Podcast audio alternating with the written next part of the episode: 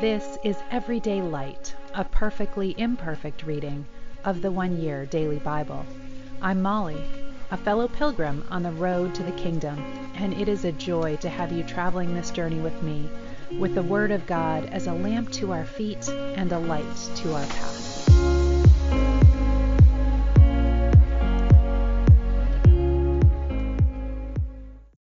Welcome. This is the one year Bible reading for May 31st, and we begin today in 2 Samuel chapter 17.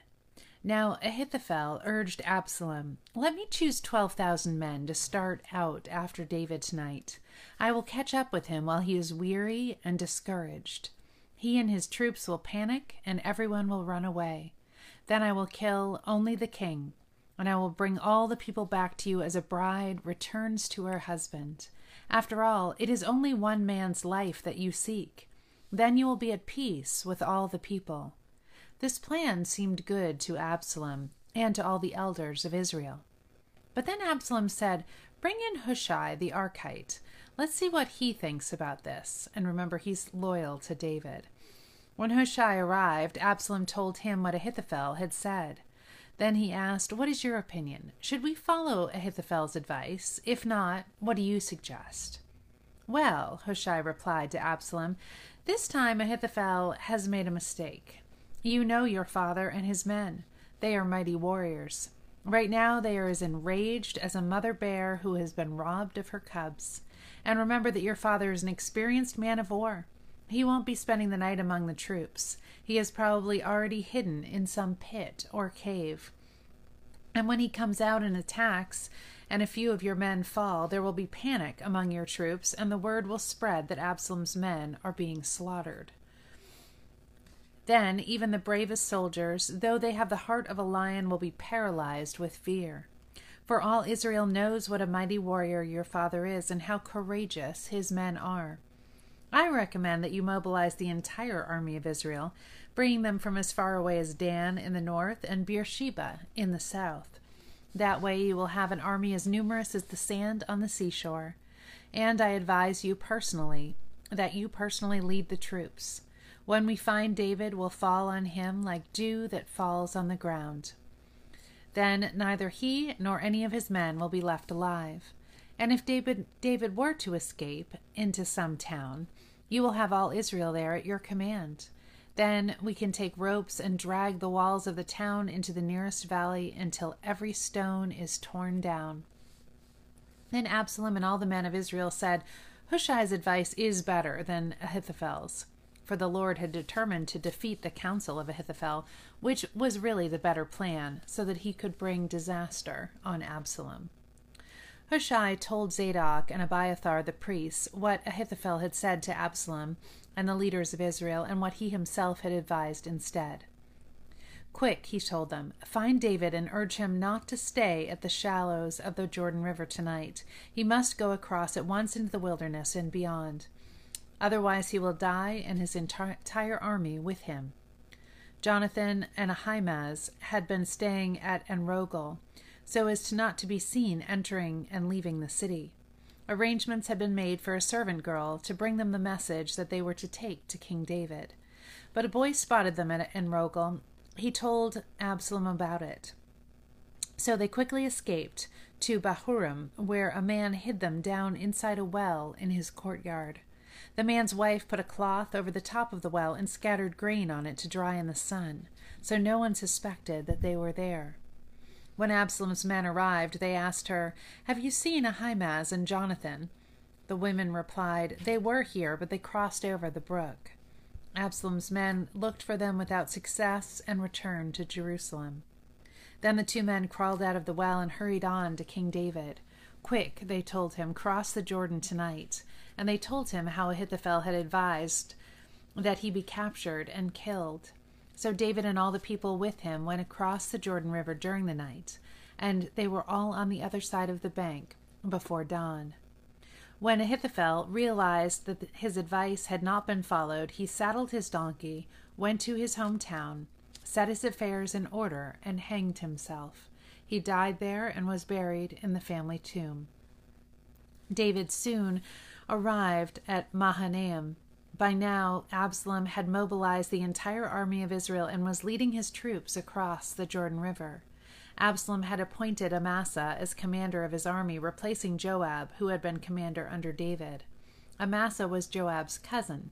His father was Jether, an Ishmaelite. His mother, Abigail, daughter of Nahash, was the sister of Joab's mother, Zeruiah. Absalom and the entire and the Israelite army set up camp in the land of Gilead. When David arrived at Mahanaim, he was warmly greeted by Shobai, son of Nahash, who came from Rabbah of the Ammonites, and by Machir, son of Amiel, from Lodabar, and by Barzillai of Gilead from Rogelim. They brought sleeping mats, cooking pots, serving bowls, wheat and barley, flour and roasted grain, beans, lentils, honey, butter, sheep, goats, and cheese for David and those who were with him. For they said, You must all be very hungry and tired and thirsty after your long march through the wilderness. John chapter 19, beginning in verse 23. When the soldiers had crucified Jesus, they divided his clothes among the four of them. They also took his robe, but it was seamless, woven in one piece from top to bottom.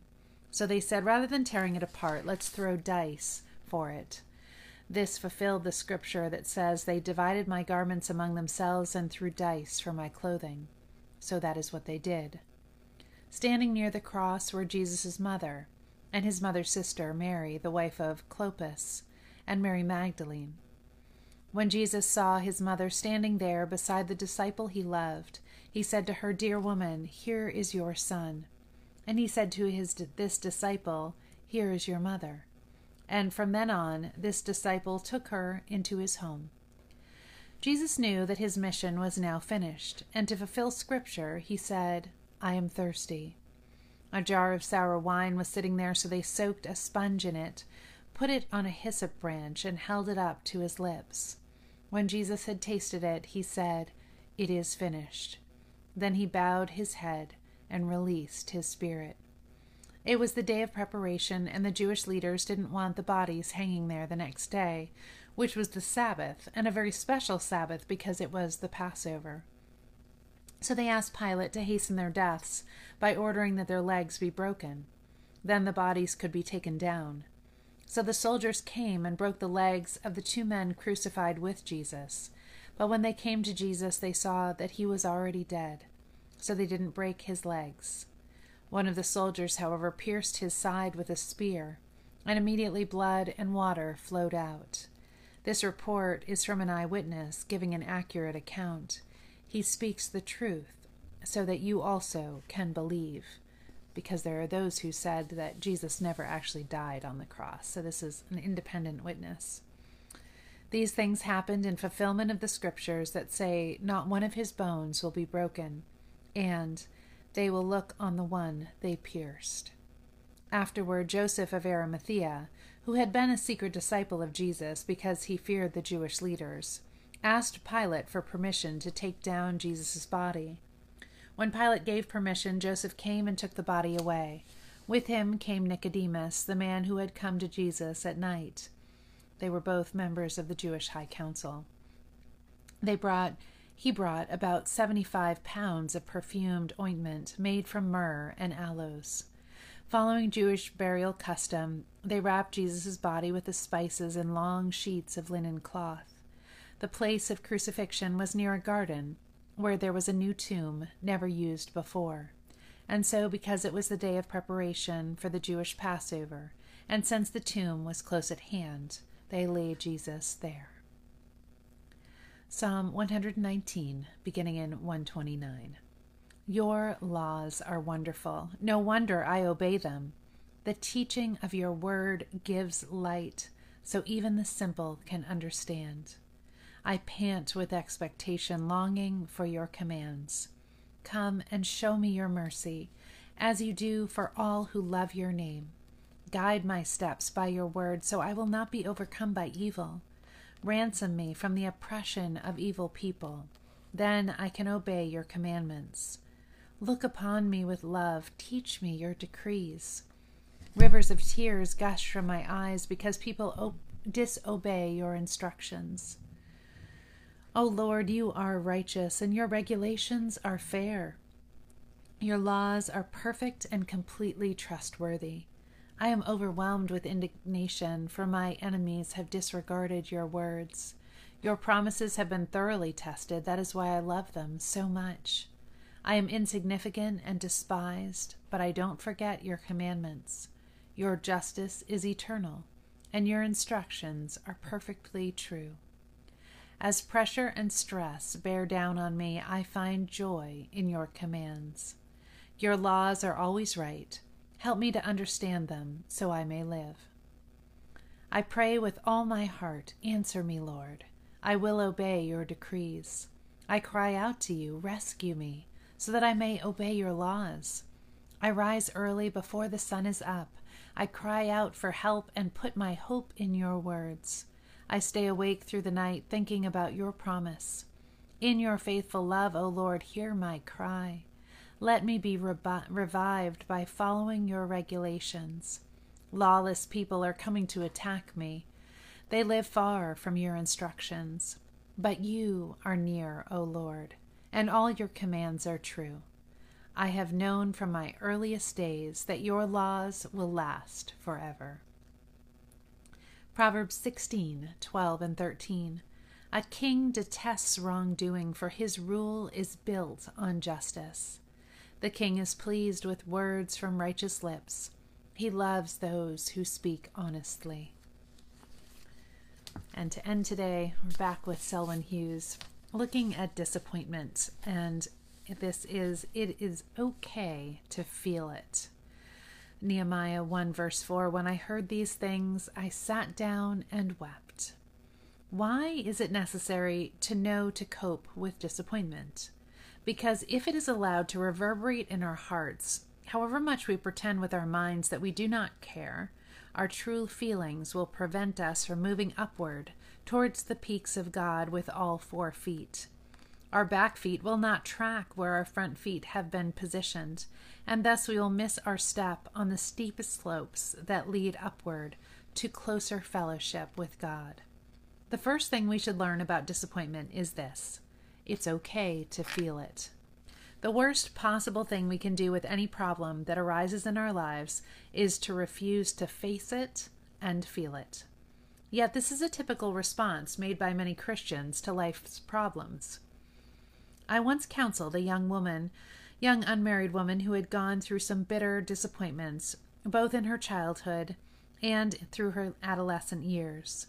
Such was the pain of these disappointments brought that uh, the only way she could cope with them was to turn her mind to something else.